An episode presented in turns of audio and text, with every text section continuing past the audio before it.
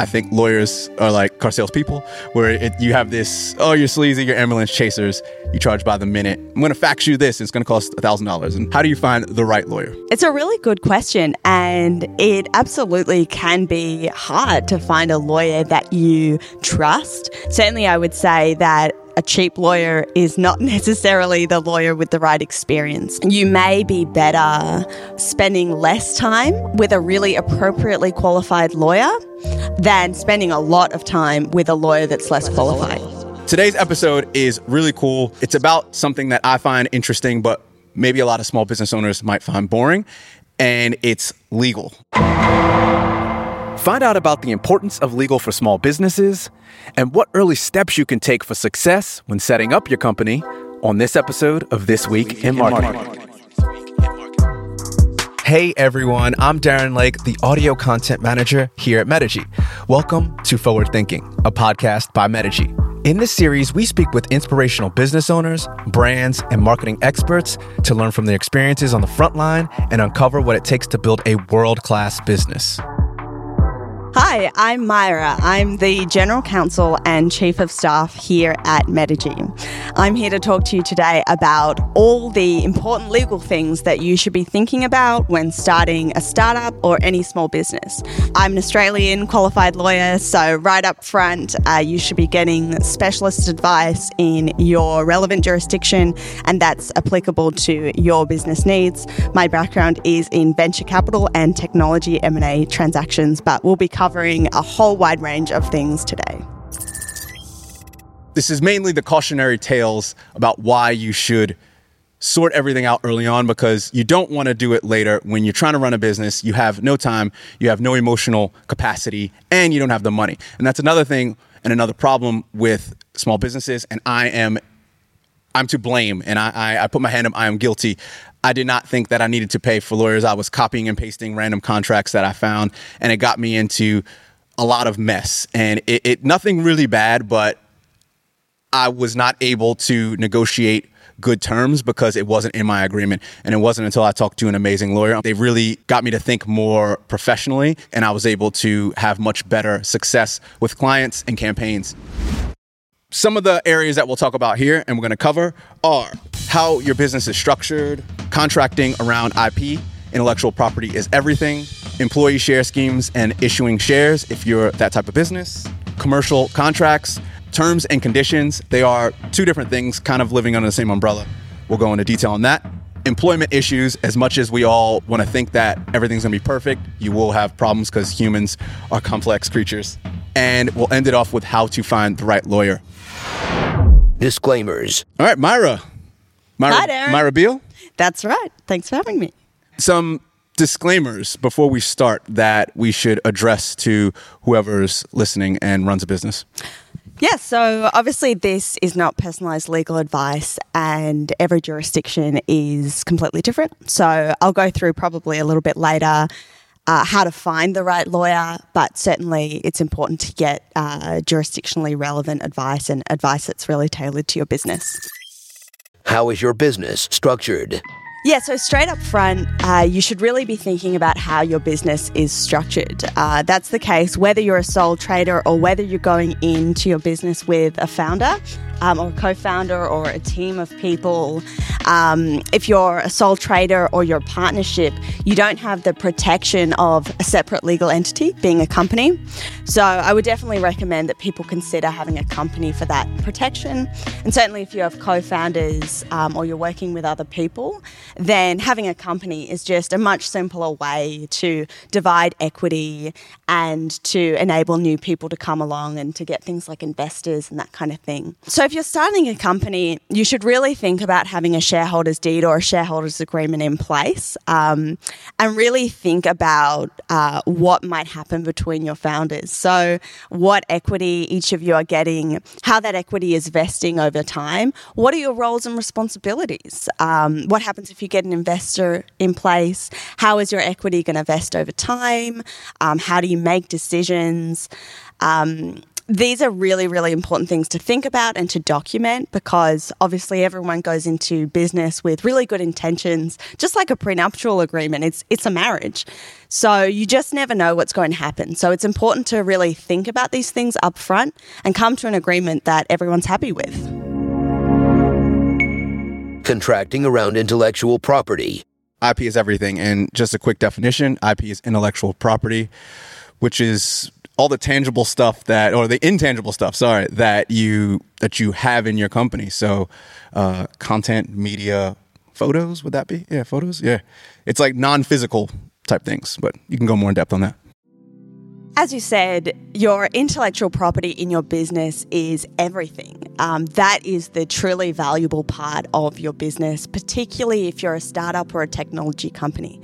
So, making sure that that IP is protected, it's in the right place, um, and you're managing it over time is really, really critical. So, um, again, starting right at the beginning, um, if founders have been working on your business uh, for a long period of time and maybe you've only just established a company, you really need to put something like founder intellectual property agreements in place. Um, with employees, you need to make sure that your employment agreements have suitable intellectual property provisions that ensure that the business retains that IP uh, for the duration of that employee's employment. And then some other key things to really think about are um, when you go to name your company or you get a domain name or you're trying to get a trademark, who's already got that name? Does somebody have that trademark? Is it in a relevant class? Because, in fact, if someone has the same name but they have a completely different business, in fact, you can use that name. So, it's really important to think about that kind of thing right up front. Um, otherwise, you're going to have problems down the track, and uh, you don't want to be getting legal letters from a company with a, you know, very very similar name doing a similar thing. Um, there's no need to burden yourself at the beginning of your uh, business journey with issues like that. Yeah, having to change names as you get traction early on would be, you know, not great. It's not not the worst thing, but it's it's never a good thing. And you know, you should be running your business, not changing your name and, and de- dealing with all the, the legal ramifications employee shares and equity. That's right. Employee share schemes, they, they seem simple. The idea is that you want your employees to have a stake in the company. You want them to really feel part of it, and you want everyone to benefit when the company does well. Um, that's the idea. You know, if you were there, um, you know, at the early stages of Google, um, you really contributed to some of those uh, key business outcomes that made that company a big success. So you should be rewarded for that as well. But on the flip side, they're really complicated from a legal perspective, a tax perspective, an accounting perspective. So you do really need to get specialist and tailored advice. Um, not everyone is an expert in these areas. So it's important to get those things right. Uh, because in fact, if you don't, um, any offer that you make can in fact just be invalid, or it can create really big um, problems over time and, and, actually cost you a lot of money to try and um, back solve them later later on. Terms and conditions. All right, let's jump into something that everyone loves: the T's and C's. So terms and in terms, sorry, terms and conditions. This is that thing that you usually scroll down uh, whenever you download a new app and you don't read it and you tick it. I'm sure you, as a le- legal person, you probably read every single word, um, and you know you're just like, oh yeah, I gotta know what's going on. And most people, they're just like, whatever. Tell us more about how terms and conditions in your company. Obviously, everyone's different reflect what you do. That's right. So, I mean, look, we're really talking about sexy topics here. Terms and conditions and privacy policy um, are front of mind, I'm sure, for every founder. Um, the, the important thing here, that there's certainly a common uh, thing that people do, which is just find um, some terms and conditions online and, and sort of copy and paste into their into their terms and conditions. You know, a lot of people are guilty of doing that, and that that can be okay. Um, I wouldn't recommend it, but the most important thing with your terms and conditions, and certainly your privacy policies, firstly, making it really clear uh, making them user friendly so people can actually read them if that's important to them. But even more important than that is making sure that they actually reflect what your business is doing and what it actually does. If you copy and paste some generic terms and conditions, they may not cover some of the key things that you're doing. If you're taking payments from customers, if you're billing monthly, um, if you're doing various activities, if you're um, you know, selling photos or doing specific things, your terms and conditions need to reflect the terms of what you are providing to customers. Or otherwise, you're leaving yourself really open to, you know, losing money or um, getting into a credit card dispute or things like that. So I would certainly recommend just make sure that they reflect what you're doing. Same with privacy policy. There's no point saying that you're GDPR compliant if you're not and in fact, if you're not in Europe, uh, you don't necessarily need to be. So there's no point saying, um, you know, that you're doing one thing if you're not.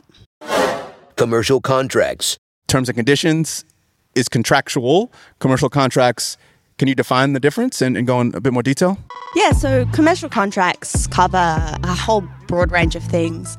Any agreement you have with, you know, larger customers, enterprise agreements with with bigger customers, but certainly um, any arrangements that you have with your suppliers or with your partners um, are kind of covered in the bucket of commercial contracts. Similar to your terms and conditions, the most important things to think about are starting with a quality based document. Um, but having that clarity of thought to really document what is the arrangement between the parties? What are the deliverables that each party is bringing to the table? Um, when do they need to be delivered? Um, what are the success metrics? You know, is this partnership working or is it not?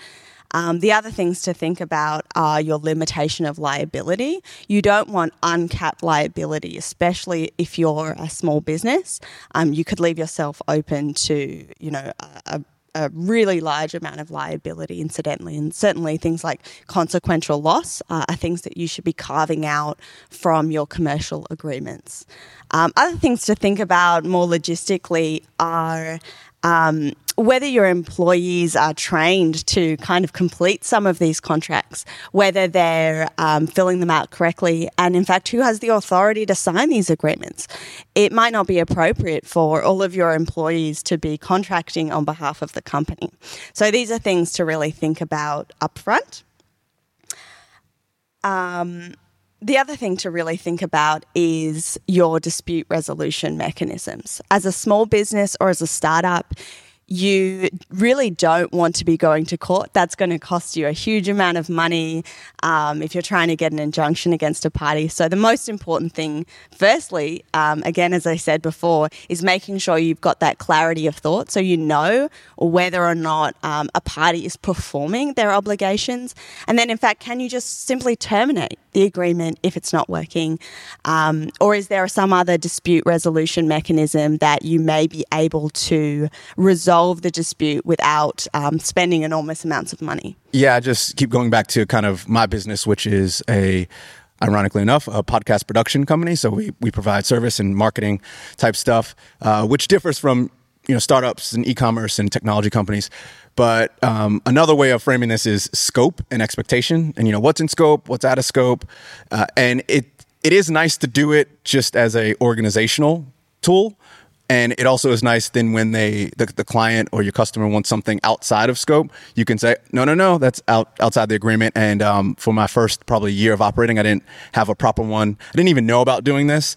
Uh, after talking to uh, a lawyer and some mentors, I realized that you know the contract it saves so much headache later on, and you, you should never even have to look at the contract as what one lawyer said. You know, like it should be so good, and then if you have to go back to it, it's like, hey, here it is and it, it's very clear and clean, and you never have to escalate it up to any legal type disputes because again, no one wants to be in court, like you said. That's right. I mean, the other way to do it as well is have your key terms of the contract separated out from the main part of the agreement. It means that you can just go in and um, insert, you know, the relevant term of the agreement, the amounts, um, some of the other key details, and you don't have to go back and, you know, complete a whole different contract each time. So that's a real uh, time saver, but also um, it's a protective mechanism um, for the company to make sure that all of your contracts are going out um, at a certain level of quality.